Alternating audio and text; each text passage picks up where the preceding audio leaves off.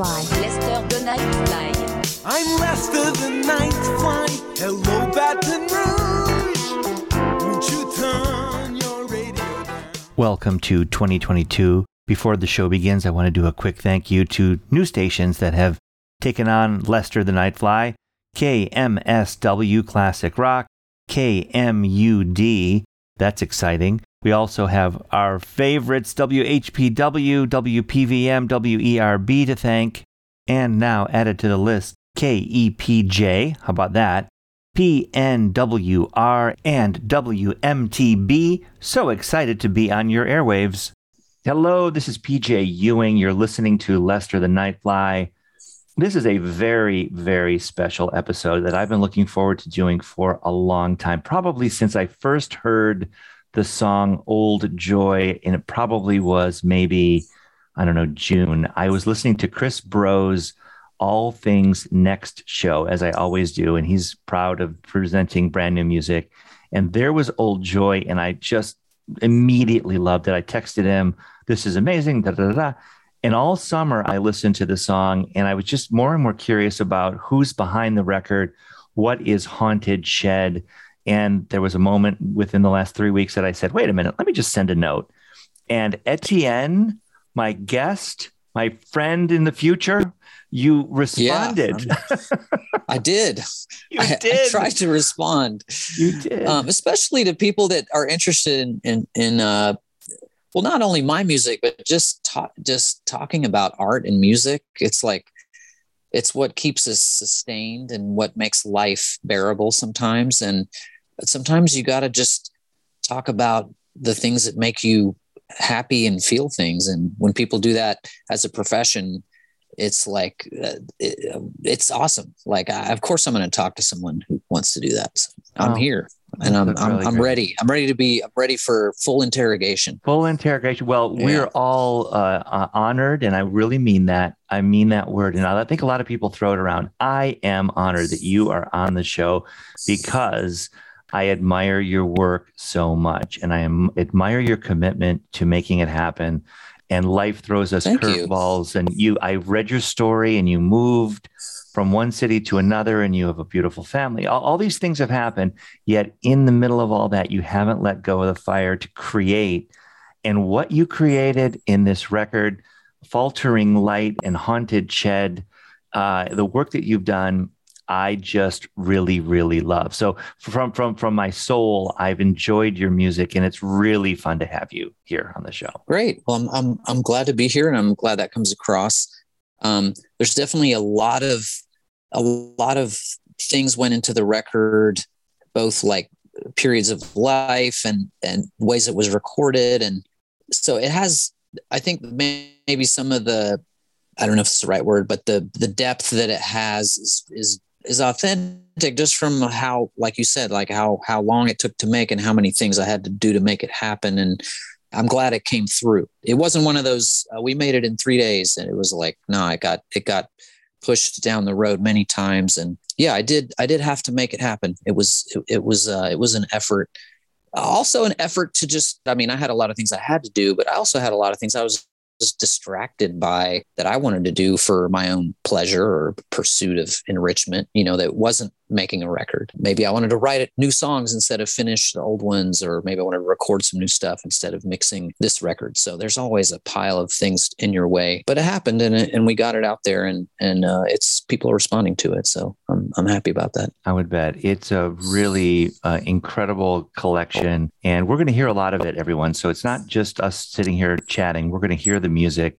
Etienne de Rocher from Haunted Shed. You also have a number of tracks that I asked for from you that we won't necessarily call inspirations, but they're music of interest, let's call it to you. Uh, and we're going to hear some of that music as well, which is absolutely fascinating, the music. And I had vaguely heard, I'd only heard of really one of those artists, and uh, the rest Oh, was all awesome. new to me. because I, I I try to you know I there's a lot of artists you could pick that are w- well known that would be just as relevant but I'm like why don't we pick some stuff that uh might be discoverable for for for someone Yeah. that that was my intent to that not they're not super obscure but there's definitely bands that just yeah you never stuff stuff I came across and was like whoa what is this and and often I'm I'm often fascinated by bands that were doing stuff at a time that was different from when that stuff became popular. You know, like uh, early pioneers of genres or, or approaches to to things, and I think there's some of that in this in this playlist. Well, there are some that are absolutely beyond obscure.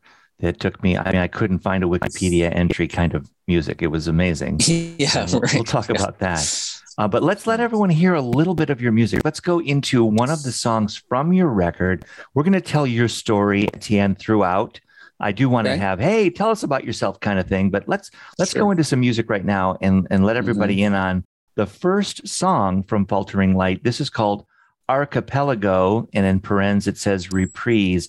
This is from Haunted Shed. Uh, we're here on Lester the Nightfly.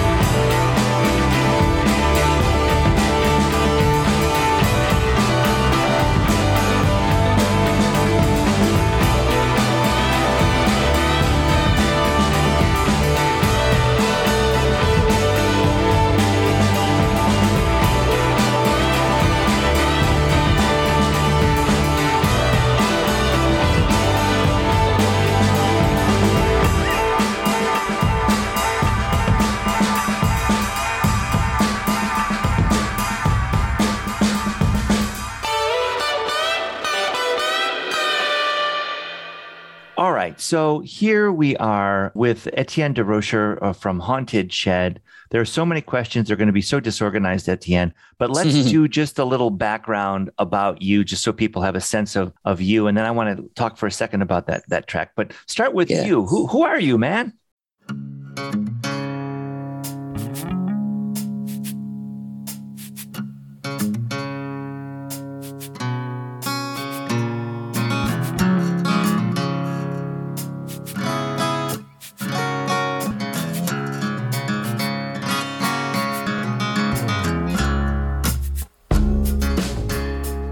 Am a son of uh, a French mom and a Francophilic dad uh, who grew up in Alabama, in Tuscaloosa, Alabama. I was pretty nerdy as a kid. I was not trained in music in any way. And when I was a teenager, I got a Casio tone and a four track uh, that I bought mowing lawns and just started making weird stuff by myself. And uh, I went to uh, UC Berkeley for uh, a semester or two to get out of the South because I, I couldn't wait to get out of the small town I grew up in. And out in the Bay Area, uh, I got in a couple of bands, worked in some restaurants. I did some weird product design stuff. I was like kind of all over the place. You know, I'm just kind of a creative. I'm kind of what they call a maker now, but back then you were just getting into all kinds of business. I got a little more serious about the music in my late 20s. I formed a band. I made a song called Lazy Bones that I pressed on a seven inch.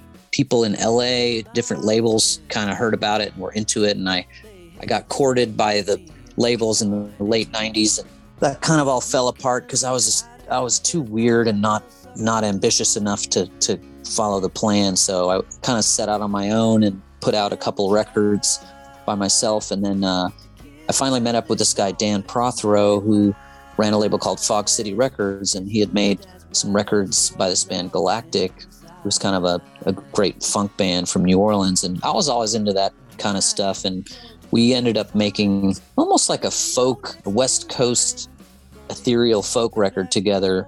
Um, that's my a self-titled record that's still out there on the on the platforms, and it's it's very it's kind of soft and acoustic, and has some songs on there that really mean a lot to me. When you hit your big black wall.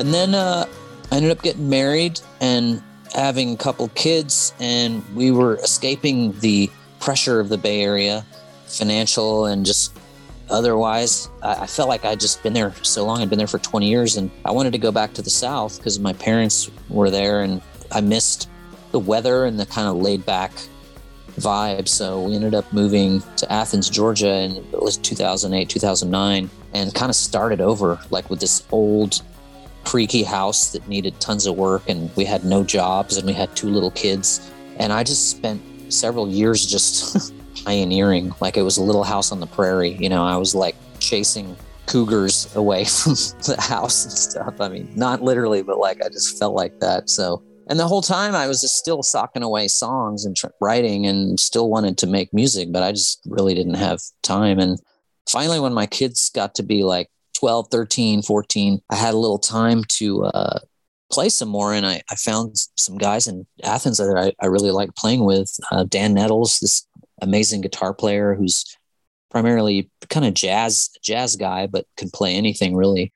And he kind of found the rest of the band. He found Joe Rowe, who uh, was a drummer in this this sort of to me like one of the most important bands out of Athens called the Glands that, that not a lot of people know about, but uh, thankfully New, New West has uh, released a box set of, of the Glands stuff.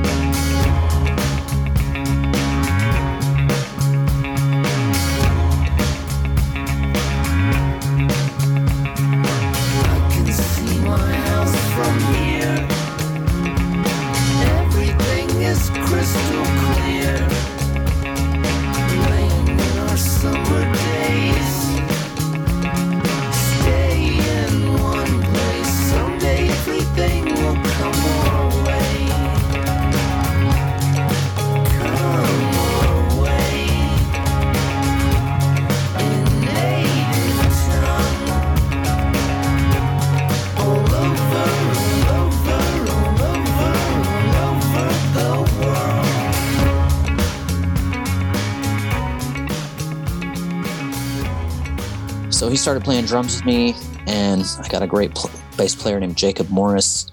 And we just started playing. And one Halloween, I had made these like uh, goofy lo fi haunted houses uh, a couple of Halloweens, and it became this thing I did, and I called it ha- the Haunted Shed. Because literally, the first one was in a tiny shed in my backyard. The, the parties kept kind of getting bigger and bigger, and I was like, well, we should have some music at this one. So I was like, let's play. We ended up playing for that. And after that, we were just like, we should just call ourselves Haunted Shed because that's that's what everybody knows me as. So that's where the name came from. And kind of after that session and a couple shows, I was like, we should record these songs. And we we went to a, a studio in town called Chase Park Transduction, which is this this, this very Athens studio. It's it's good, but it's also kind of kind of crusty and like kind of like I don't know. It just feels right. It's a proper rock studio. It's not too fancy. We just tracked stuff really quickly, just like us barely knowing the songs very well. I had to just get back to my life for I think it was several months before I even listened to this stuff. And and then I just slowly spent time mostly by myself over, overdubbing and adding stuff I needed and adding textures and slowly the record just kind of came together. That's the record we're listening to, and uh, 20 years of my life uh, in I don't know how long that was, four or five minutes, hopefully. Um, there was a show. But yeah, that's the basic. Yeah, life. yeah, yeah. That's the basic story. But yeah, like you said earlier, I felt like I, I was rolling a rock up a hill, but in, in in a great way. I was doing all the things that, that I felt like I should have been doing at that point in my life. I was I was fixing up an old house. I was raising kids. I was discovering a new small city. I was um, collaborating with people, meeting people, uh, pure exploration. I wasn't in Nashville. I wasn't in LA. I, I, wasn't like in the industry at all. I was just purely percolating in the Athens soup. And I think there is something to this town. I think the isolation and the weirdness of it just makes for this little pressure cooker environment where you're going to make the weirdest stuff that maybe you would make, you know, uh, short of being in, you know, completely remote country or something. So yeah, it definitely affected my the the approach to the record. So yeah, I'm, I'm glad I'm glad I moved and I'm and I'm, I'm glad uh, I met all these folks that I'm now playing with. You know what you were doing, Etienne? You were swimming in the chemistry. As far as I yeah, exactly. Yeah, yeah, yeah. Uh, Good one. You you can use that line. Oh wait, oh you, you did. Right. We'll get to that. We'll yeah. get to that, that okay. line of, uh, of um, I see you, what you're doing there. You see what I'm doing here? See what I'm doing? Yeah, yeah. I have so many things that come from your story. One of them, though, is back to your original self-titled record uh, on Spotify. I see that there's one track that did really, really well, Juniper Rose. Is that the mm-hmm. one that you favor, or if we were to play one, which which we're going to, um, which is the okay. song you'd like us to listen to from your wow, first round? Okay, from that record, I think that's a good one because it's appealing. It's it's easy to get into, which is why I think it was popular. Uh, it was the one that the radio stations liked, but it's also it was a song I really liked performing. It was a song I liked I liked recording, and it just has this cool arrangement uh, it has an odd time signature, which you, you maybe not even can tell. And I think it's a good mix of like kind of psychedelic and groovy, but also very American and rootsy. I, I, it's, it's, hard for me to talk about that song's so old to me now. It's like hard to like dig it up, but it's like no, it's a good it's a good track. It's it's got some smoking. It's got some great playing on it too uh, by Todd Roper, the drummer, and uh, Todd Sickafoose, the bass player, they just kind of tore up the uh, that that song. You know, a good performance will always win. So yeah, let I I, I would roll with that.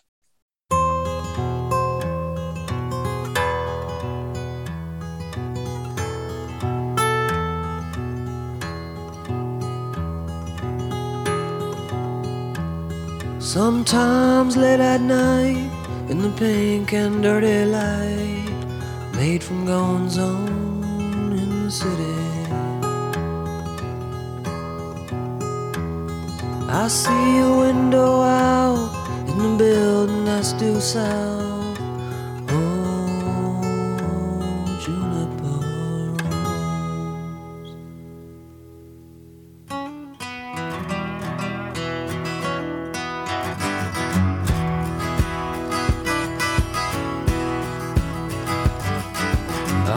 Floor, nobody knows there is a girl who eats through a nose. She was alive thanks to a man, kept her from dying by her own hand. She used to be something to see, broke the man's heart, so she told me.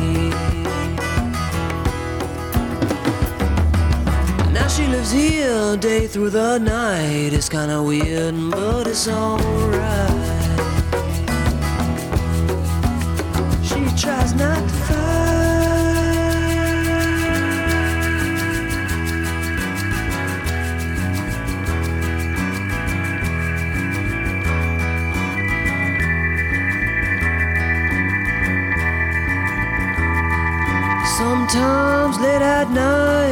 In the pink and dirty light, made from goings on in the city.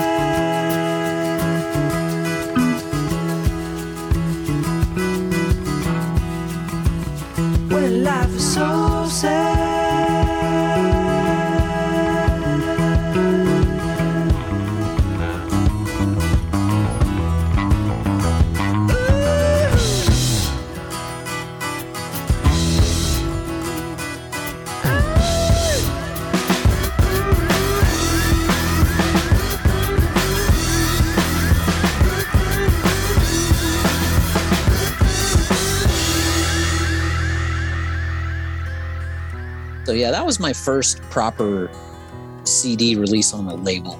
But yeah, Alright. no, I had all kinds of uh, random stuff out there. Well, and, you know, back. Uh, so thanks. That's a great track. Love that. And, and to your story, I just love how it was so organic and that you were not focusing on career and trying to make a record happen before its time. I think a lot of those things, whether you were conscious of it or not, seeped into the record, uh, Faltering Light. When I hear it, I hear all kinds of different influences. Some songs are quite different than others. The layering, it's it's a fascinating record for whatever reason, it took that 20 year time frame for it to actually happen. You know, Yeah. Yeah. Just natural. I don't want to let it go. We did, you know, start our, our show today with Archipelago Reprise. It's an instrumental. Mm-hmm. I don't know if it's a toy piano, but it sure sounds like a toy piano. And I did see in your video, you had a Casio and a toy piano stacked on Mhm. top of them. I think that might have been um, um, Umami Bomb video. umami, yeah. Yeah. umami bomb. Yeah. Um, and I heard a whole mash of piano sounds. One of the influential uh, or one of the just reference points that you shared with me that we're going to dive into a little bit is Todd Rundgren. And Mhm. I, I don't know if if you would uh, uh, acknowledge or think of any Todd Rundgren influence because I heard a whole a whole very creative sonic palette there that reminded me of the of Todd Rundgren in that in that first track. Yeah, I mean, I, I wouldn't say I was thinking of of him or even. Uh, there's also a Brian Eno track on that Yeah. playlist that has a, a keyboard solo that I love that that has uses a lot of delay, and uh, Archipelago uses it's a piano with with a pretty strong delay on it, a rhythmic delay that I was listening to as I was playing that that song, which is basically a long. It's kind of a long piano solo, is what it is with like drums and bass behind it. I like the way both Todd Rundgren and, and Brian Eno were using delays in a creative way as like a, a, a rhythmic uh, foil, you know, to your own playing, and also letting that stuff get kind of dirty and pile up and start getting artifacts of the process, blurring and graininess and stuff that I think texturally, like you know, both Brian Eno and Todd Rundgren were great at exploring uh, recording techniques and, and instruments and just pushing the envelope and getting getting stuff weird as weird as you could you know? That's always something i'm drawn to just instinctually you know? If i'm playing and i hear something uh, that takes me somewhere else i'm gonna chase i'm gonna take that choice and just go as far as i can with that technically with my own playing ability. And sometimes all that is purely purely rhythm. It really is like some of that archipelago is me just banging random notes in a certain scale, but on on time. That's what makes the track propel to me is like this you know this like syncopated pile of like piano notes going through a delay. It's like you can do that and it won't be a song. So I had to sort of give it an arc, kind of a narrative arc. The reason that song's called Reprise is it's actually the end of a whole other song that didn't make it on the record called Ar- Archipelago, which has lyrics and verses and and stuff. And that's waiting to be maybe put on the next record.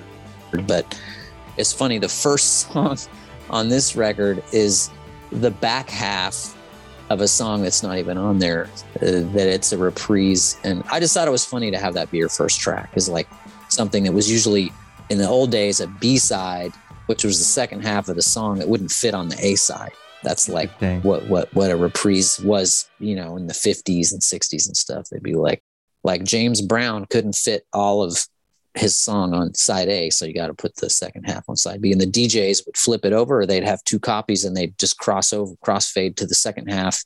So they'd have a seven minute song uh, a three minute medium you know. Anyway that's just weirdness uh with the song title but um, yeah that's that song came from just me having fun on a on a piano, letting it happen. I love the song. A. If we were to go play another track from uh, one of those guys, who would it be? Eno or Rundgren, or who should we go to from that collection? Well, I would play King's Lead Hat just because that keyboard solo is one of my favorite instrumental solos on on on a song, and it's it's um and keyboard solos are aren't you know there's a for every keyboard solo there's a thousand guitar solos, so it's kind of like fun to to hear hear that. Plus, I feel like the Todd Rundgren song has more in relation to the Hypno, the the last song on, on the record would be a good Okay. a good thing to discuss with it with Okay. that track. So um, Cool. Yeah. Cool.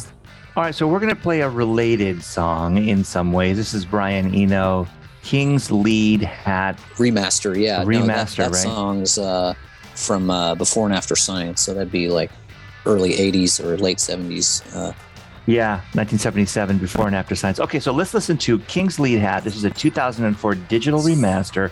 It's sort of tied a little bit to our first track from Haunted Shed. Uh, this is Brian Eno.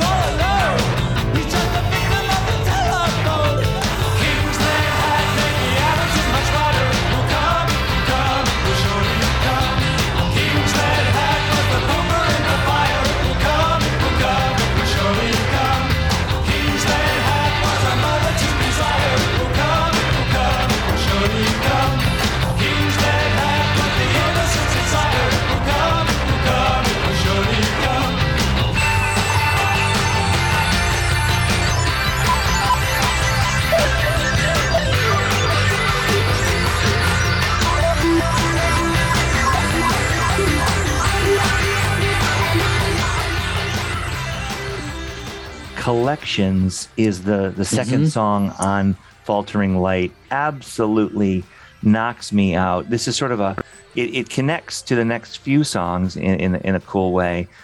Really, really love this one. How how are people responding to this track as, as far as you can tell at this point? Well, live, uh, we always play this one early as well. It's often our second song, just because we're so confident on this song, and it it just always happens. You know, probably because it was one of the first songs Dan and I uh, recorded together. The version that's on the record is actually a demo. It it was me showing the song to Dan it may have been the second or third time we'd even just run through the song and I, I hit record on my computer. He played everything you hear on the song guitar wise, one one take, no edits, and he was still kind of learning what he was still figuring out what he was doing. And I was like, man, that's like that's it. The vocal on that song is a it's not as hi-fi and uh, out front as some of the other record just because it, it's the take I did when we were kind of like it's a scratch vocal basically, but I liked how I performed it, so I, I, I used it. But yeah, that song just had like this the bones of it, the the performance, the me uh, me playing acoustic guitar and singing, and Dan playing uh, electric uh, to basically like a, a drum machine. Um, just was like solid, and I was like, all we need to do is add bass and some real drums and some keyboards and it just kind of like turned into what it was. But i like to say whenever you're making a record once you get a really solid track or two you have these kind of goalposts that you can be like okay i can build a record between these two posts or, or built around these like foundational tracks. And this was definitely one of those. This was like okay this is a song that works and i can build a record around this aesthetic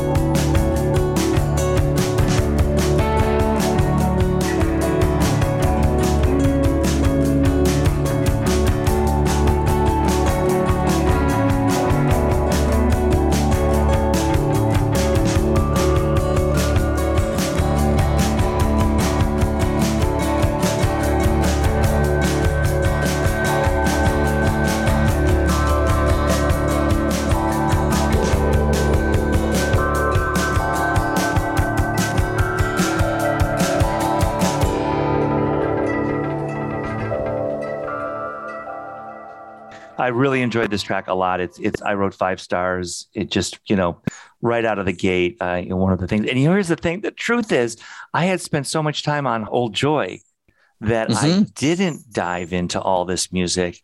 And you are my wonderful excuse to do that. You know, weeks ago. it took us a long time to pick what we were going to uh, put out as singles because it was like we had five different uh, nominees. Usually there's kind of an obvious track that's like, oh, this is probably the, the thing that's going to be most appealing to someone who's only listening to something for 20 seconds, you know, through their laptop.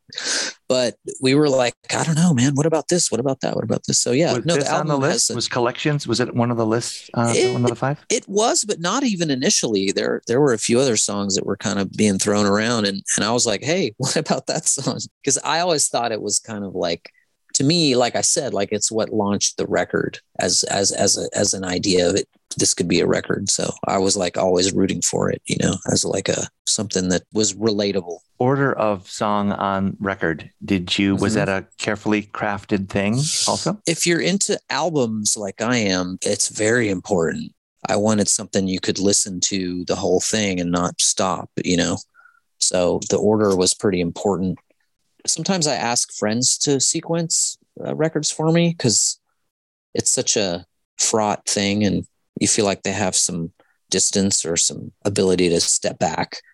But uh, I just was like, no, this, this, this, and this. But I, I knew collections. I, I wanted it to be early because it, Yeah. like I said, it was like it was kind of what made the album happen. it connects directly to impending machines. Yeah, Um, you don't know if you're just listening to the record that you're now into another song. So let's go there for everyone's sake and listen to the next track, track three from uh, Faltering Light from Haunted Shed, here on Lester the Nightfly.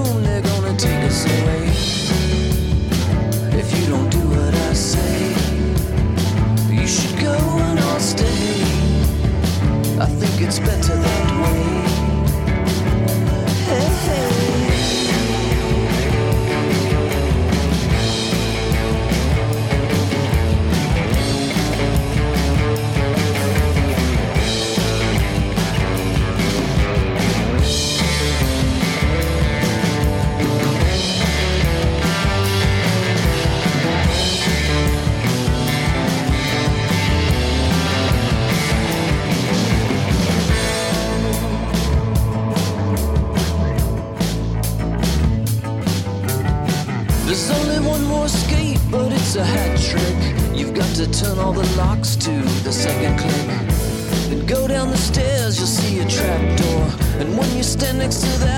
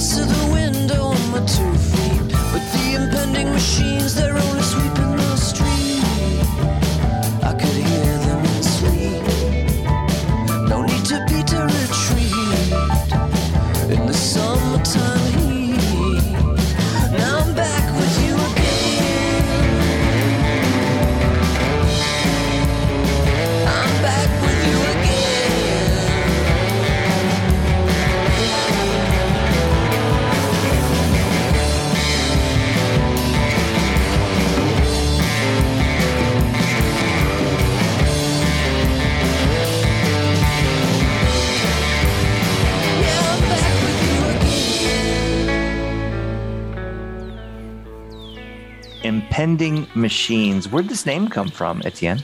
my wife and I were living in Oakland on the fourth floor of this apartment building. And twice a week, there were these street cleaners that would come in the middle of the night. They were quite loud and they had this like droning, menacing sound to them. And because we were so high up, you could hear them. And of course, this is happening while you're sleeping.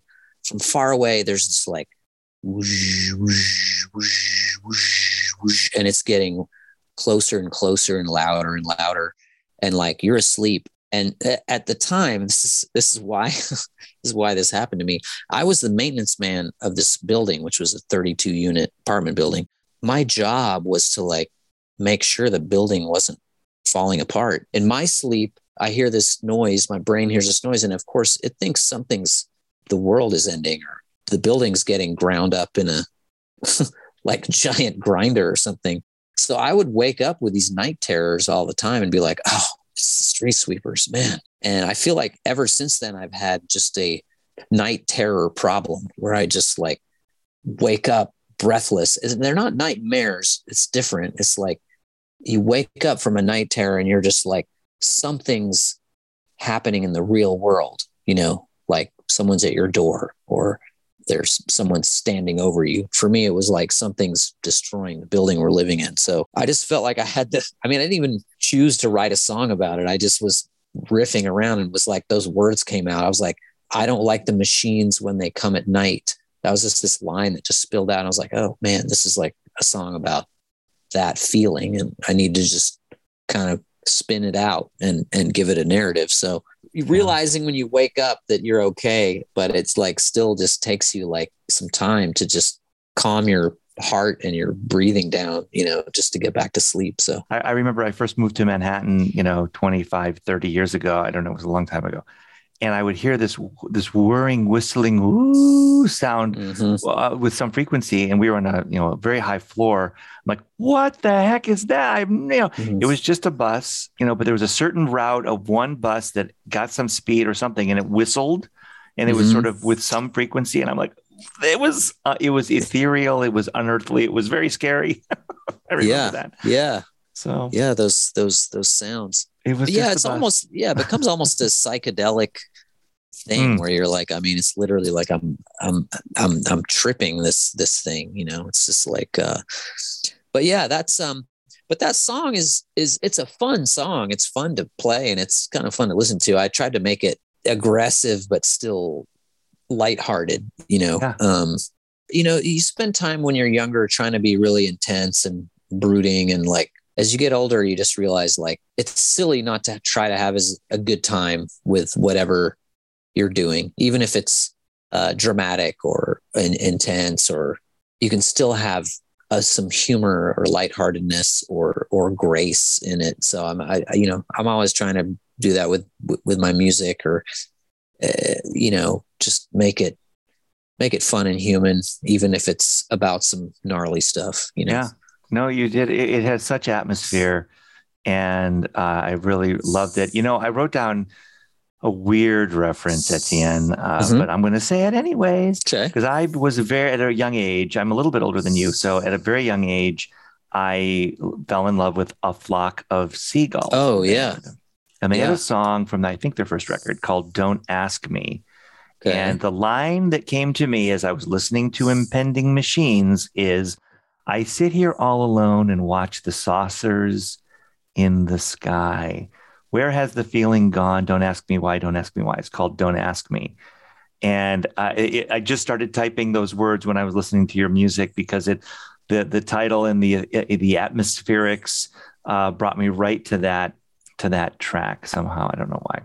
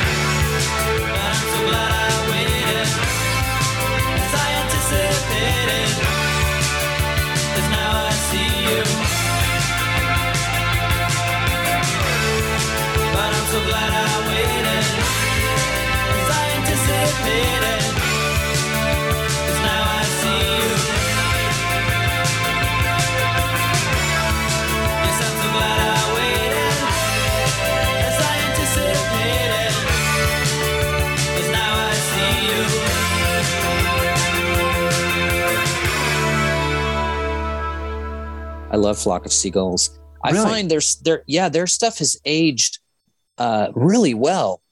like I, I listen to it and I'm like, man, this stuff is just I wouldn't change a lick of any of this. It's like perfect, you know, it's like Yeah. recorded well. It's like kind of gritty, but it's still got all that new wave texture and like uh I don't know. Yeah. No, I There's I, another we, uh, one. There's another one at the end called Man Made. And it's basically the Terminator movie um, Okay. in a song. Man made machines, and then ma- machines took over, kind of thing. It's ultra hard. It, it's guitars you have to turn up in your headphones, kind of thing. It's more instrumental. It starts out incredibly slow. You hear the machines coming your way. A lot of their stuff was sort of spacey and you know futuristic and stuff, of course. Mhm. It's amazing. Guess what?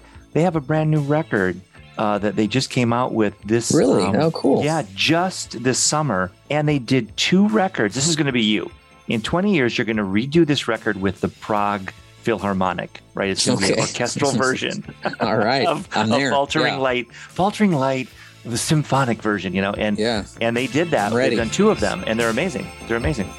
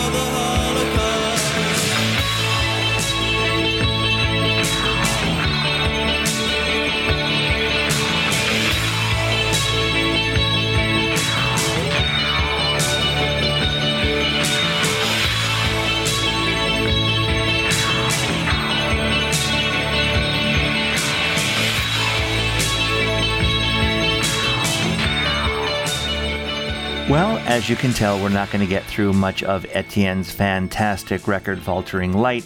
So we will continue this conversation next week, and I think the week after.